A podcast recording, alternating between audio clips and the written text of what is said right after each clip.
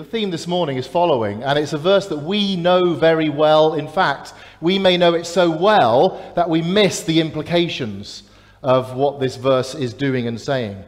So, this morning, we've all arrived at the church, and by accident or design, you have followed somebody here, or somebody on part of your journey. You've done some following, and by definition and default, somebody was following you as well. This morning, as I cycled into work, I, as to church, I, well, it's work as well, I suppose, isn't it? It's not just Sundays, eh? Let's have none of those jokes around here. Um, I followed a cyclist to the church. Yesterday, on the church Instagram account, somebody followed us. Hallelujah. That makes two. No, it doesn't. Uh, once, a few years ago, I was giving a talk about astrophysics to five year olds, and I kept saying to them, Do you follow me? And they didn't. The first time I heard the fine tuning argument for the existence of God, I wasn't sure if I followed it. When I went to the pyramids in 2019 to Egypt to teach with my youngest son, a man, an Egyptian guy in the pyramids complex, tried to get us off the beaten track to, uh, to see some of the artifacts. He tried to get us to follow him, and I felt uncomfortable with that even if I did know a little Arabic to tell him what I thought. What I'm trying to say here is that following takes many, many aspects. We can follow Christ spiritually, emotionally, logically, intellectually, physically, heroically, willfully, objectively, and subjectively, but we can never follow Christ privately. Amen? This culture, a secular culture, will tell you to privatize your faith. This is not a private faith. It is to be proclaimed, even to the detriment of your own health or life. It is to be shouted from the rooftops and the hilltops and the treetops. It is not private. So, when Jesus was walking along by the Sea of Galilee, he said to the disciples, Follow. Well, they weren't disciples yet then, they were just ordinary guys fishing. He said, Follow me. What was going on? What did they hear? What did they expect? What did they anticipate in the first century? Because a lot more than just physically following this young enigmatic rabbi was going on. A lot more. A lot more. They weren't promised a destination. Follow me to. Let's go. I promise that we'll do this. He just said, Follow me. There was no, well, in fact, there was a promise, wasn't there? There was. He, Jesus tied it to their, to their jobs that they were doing. Follow me, and I will make you fishers of men, fishers of people. I will make you catch people. In fact, the verse says, and I want to pick up this in a week or so follow me, and I will make you become becoming. Not one of us here is the finished article. Not one of us here thinks and acts and speaks like Jesus. Not one of us here has the mind of Christ in all of its fullness and capacity because we're all becoming. We're all in process. We're redeemed and being redeemed. We're sanctified and being sanctified. Jesus is calling us all the time to follow me, he says.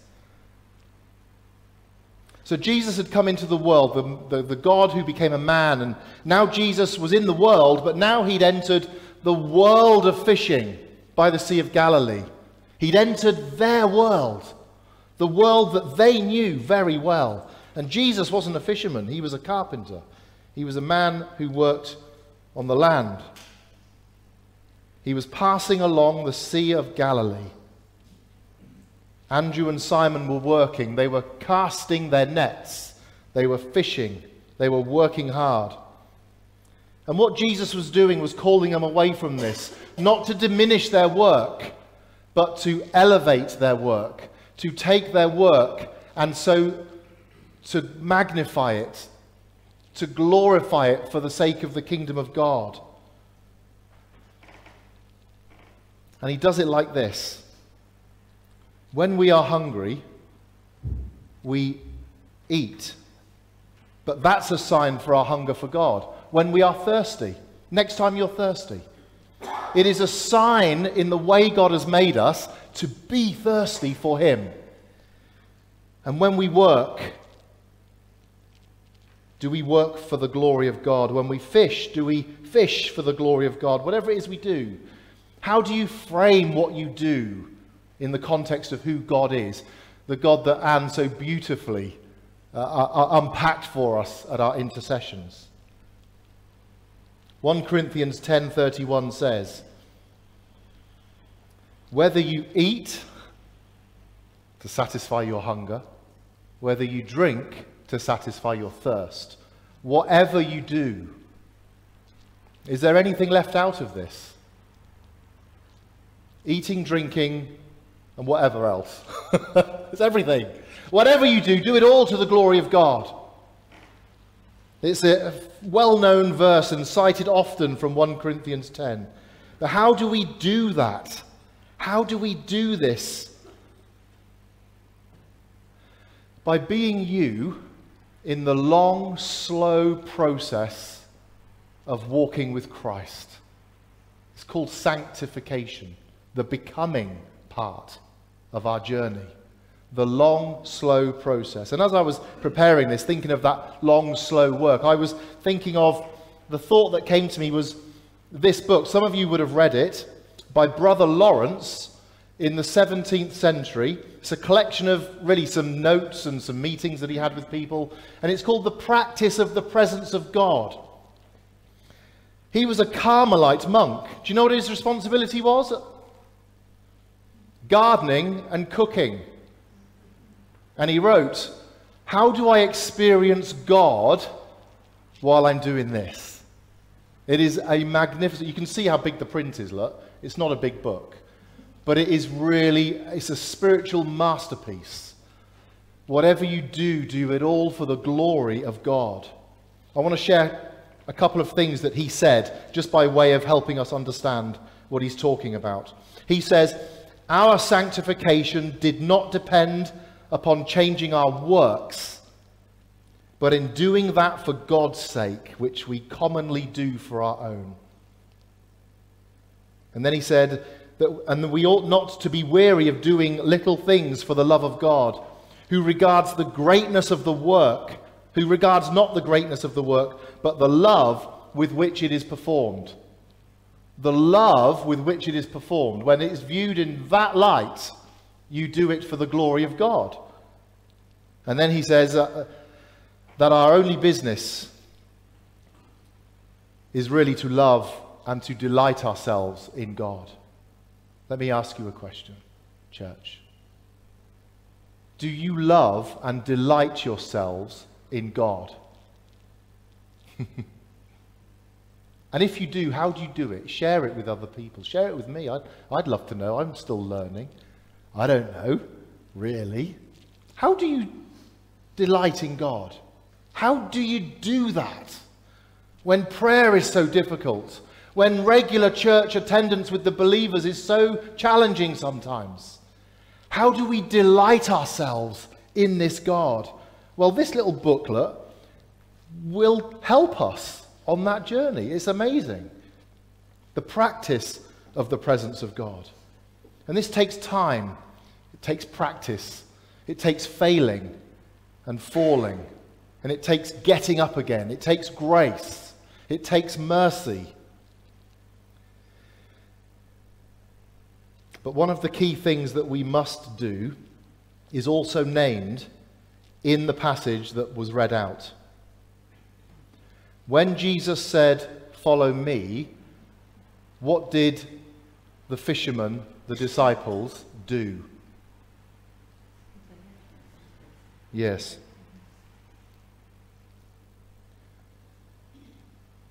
They laid down their nets. This is necessary when you come to Christ.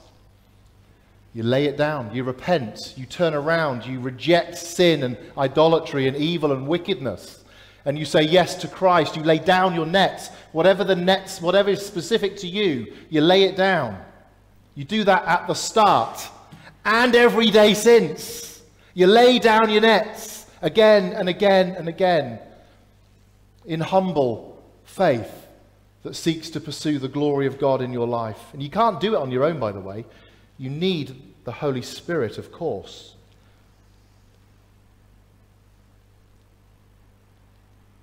Because the disciples cannot follow Christ while carrying their nets. We cannot follow Christ while holding on to the things that bind us or separate us from Him. We cannot do it. Therefore, church, what are your nets? What are the things that you're carrying that are hindering you in your walk with Christ? Because whatever it is, it needs ruthless surgery.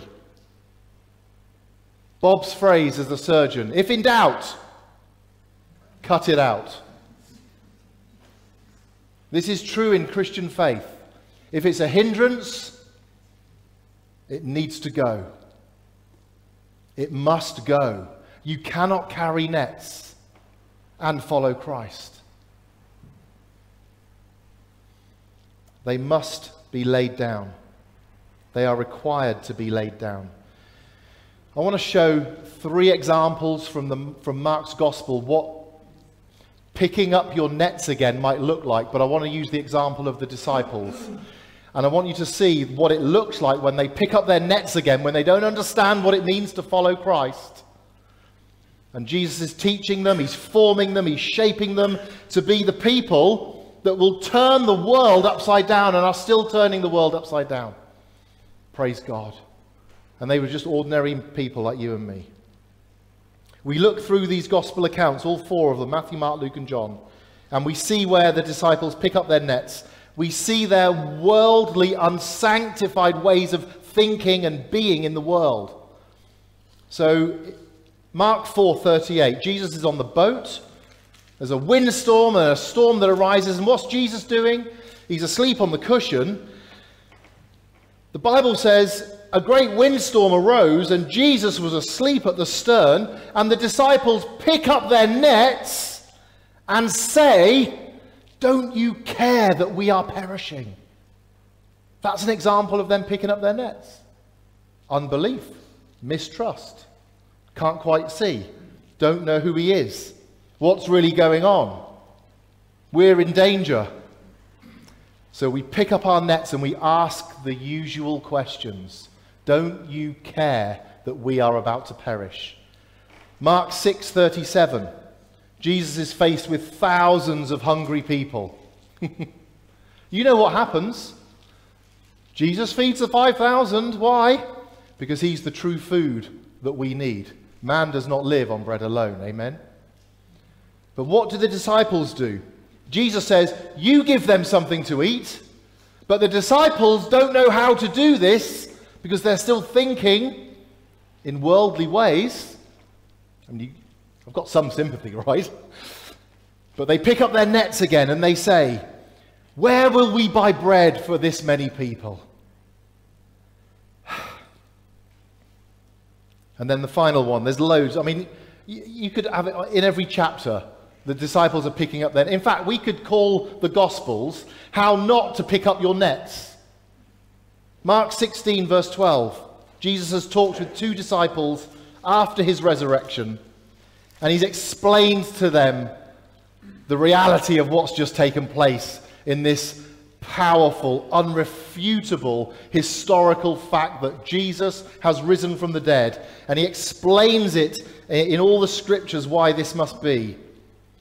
And these disciples go back and tell the other disciples. Ah, but they pick up their nets again because the others did not believe them. This is what picking up your nets looks like. We pick up our nets. God, why did you not answer my prayer? I've had enough now. God, why the pain and suffering? God, I'm leaving the church. Have you seen the type of people that it fills? Nets everywhere. But we're being taught by Christ to lay down our nets. And when we leave here this afternoon, this afternoon at some point, you'll pick up your nets. and Jesus just says, put them down. We put our nets down when we repent, when we forgive, when we love, when we get nothing in return.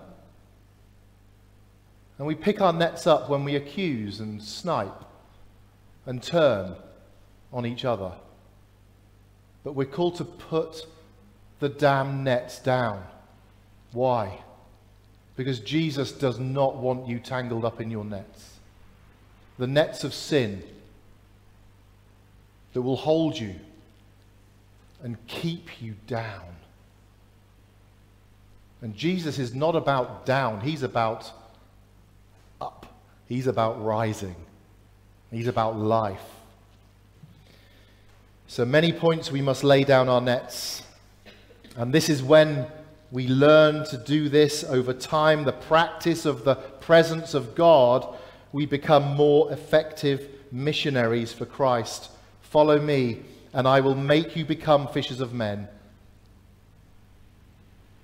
Some of you will already be thinking about what your nets could be. We all have lots of overlapping comparisons and similarities here. But some of us, well, we all have our uniquenesses as well. Practice the presence of God and ask Him, Lord, what are the nets that I keep picking up? What are the nets that are hindering me and slowing me down and dragging me down? What are the nets that are causing me not to be able to repent or to return back to you? They might be things like old sins, habits, idols, hurts, even wounds. It is anything that keeps us from delighting ourselves in God. You can't delight yourself in God whilst carrying massive fishing nets. And so, in this way, we learn what Christianity is. It's not a transactional religion, it's a relational one. It's not necessarily to a code, it's to a person. A person who, of the Trinity, came to us, walked along our Sea of Galilee, calls us to put down our nets, to lay them down. Because God does not want merely a contract with us, but a covenant. And by the way, this reminds me that Jeff, um, our speaker at our church weekend away, is going to be sharing with us why Christianity is not a contract religion, but a covenant religion. Because God is a faithful, covenant keeping God. He is faithful. And He takes us from self serving to self giving, from death to life, from slavery to freedom. Now, most of us, I'm going to finish with this, most of us are Christian here, I would imagine. What kinds of nets are you still holding on to? What are the nets that you habitually keep picking up? What are your nets? You go back to it again and again. What is it? Pray. Ask God.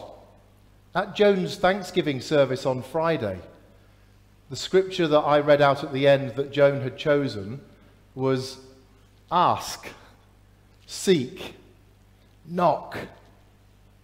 Ask, seek, knock. You will be heard. You will be found. The door will be opened.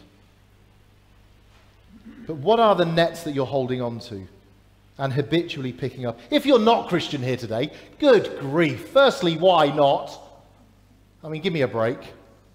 It's the most truest, powerful story the history of, in the history of the universe.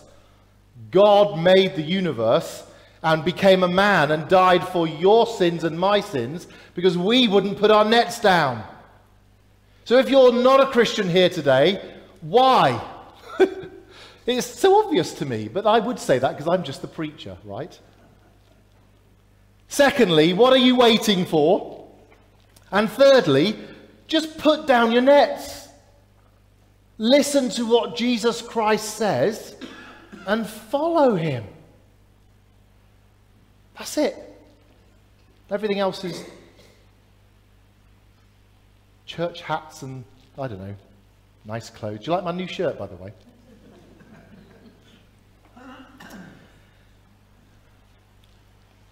Because I want to assure you that our monuments of sin, and we, our sin is monumental because it took God on a cross to get rid of our sin. Our sin is monumental, but God's monument of mercy is so much greater.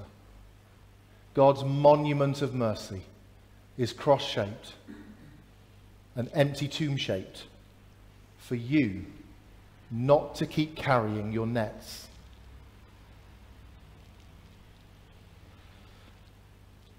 He is the God who walks by the shore of our life as we struggle with our nets and simply says, Follow me, and I will make you fishers of men.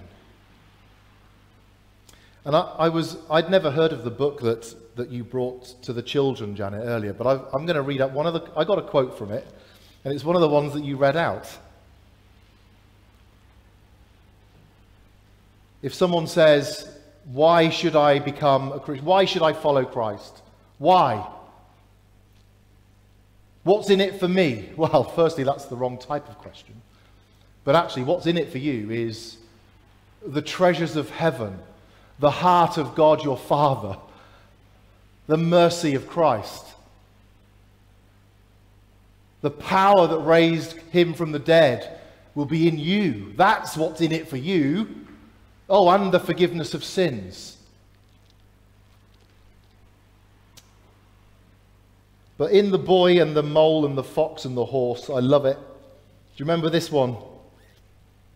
So you know all about me. I'm not sure who says this. Is it the horse? The boy, yeah. So you know all about me, says the boy. Yes, says the horse. The boy says, And you still love me? And the horse says, I love you all the more. Jesus loves you all the more. Because where sin abounds, grace abounds. Okay. Praise God. Right, I'm going to conclude with a poem prayer that is on the YouTube channel of our church. Well, it's on the church YouTube channel. I put it together in a small vid, in a short video, and I'm going to read it out as we go through it. But do check it out later if you want to. So, Creator God, peace giver, peacemaker, pace setter, you gift us with belonging spaces, habitable spaces, gathering spaces.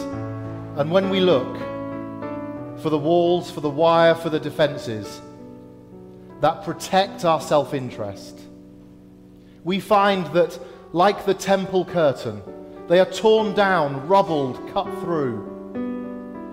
When we survey the uncontrollable landscape of our lives and of your world, we see your life bursting through in unexpected, beautiful, beckoning ways. Give us the eyes to see Jesus. Ultimate spaciousness.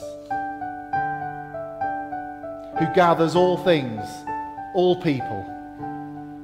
Walking just ahead. Hand held out.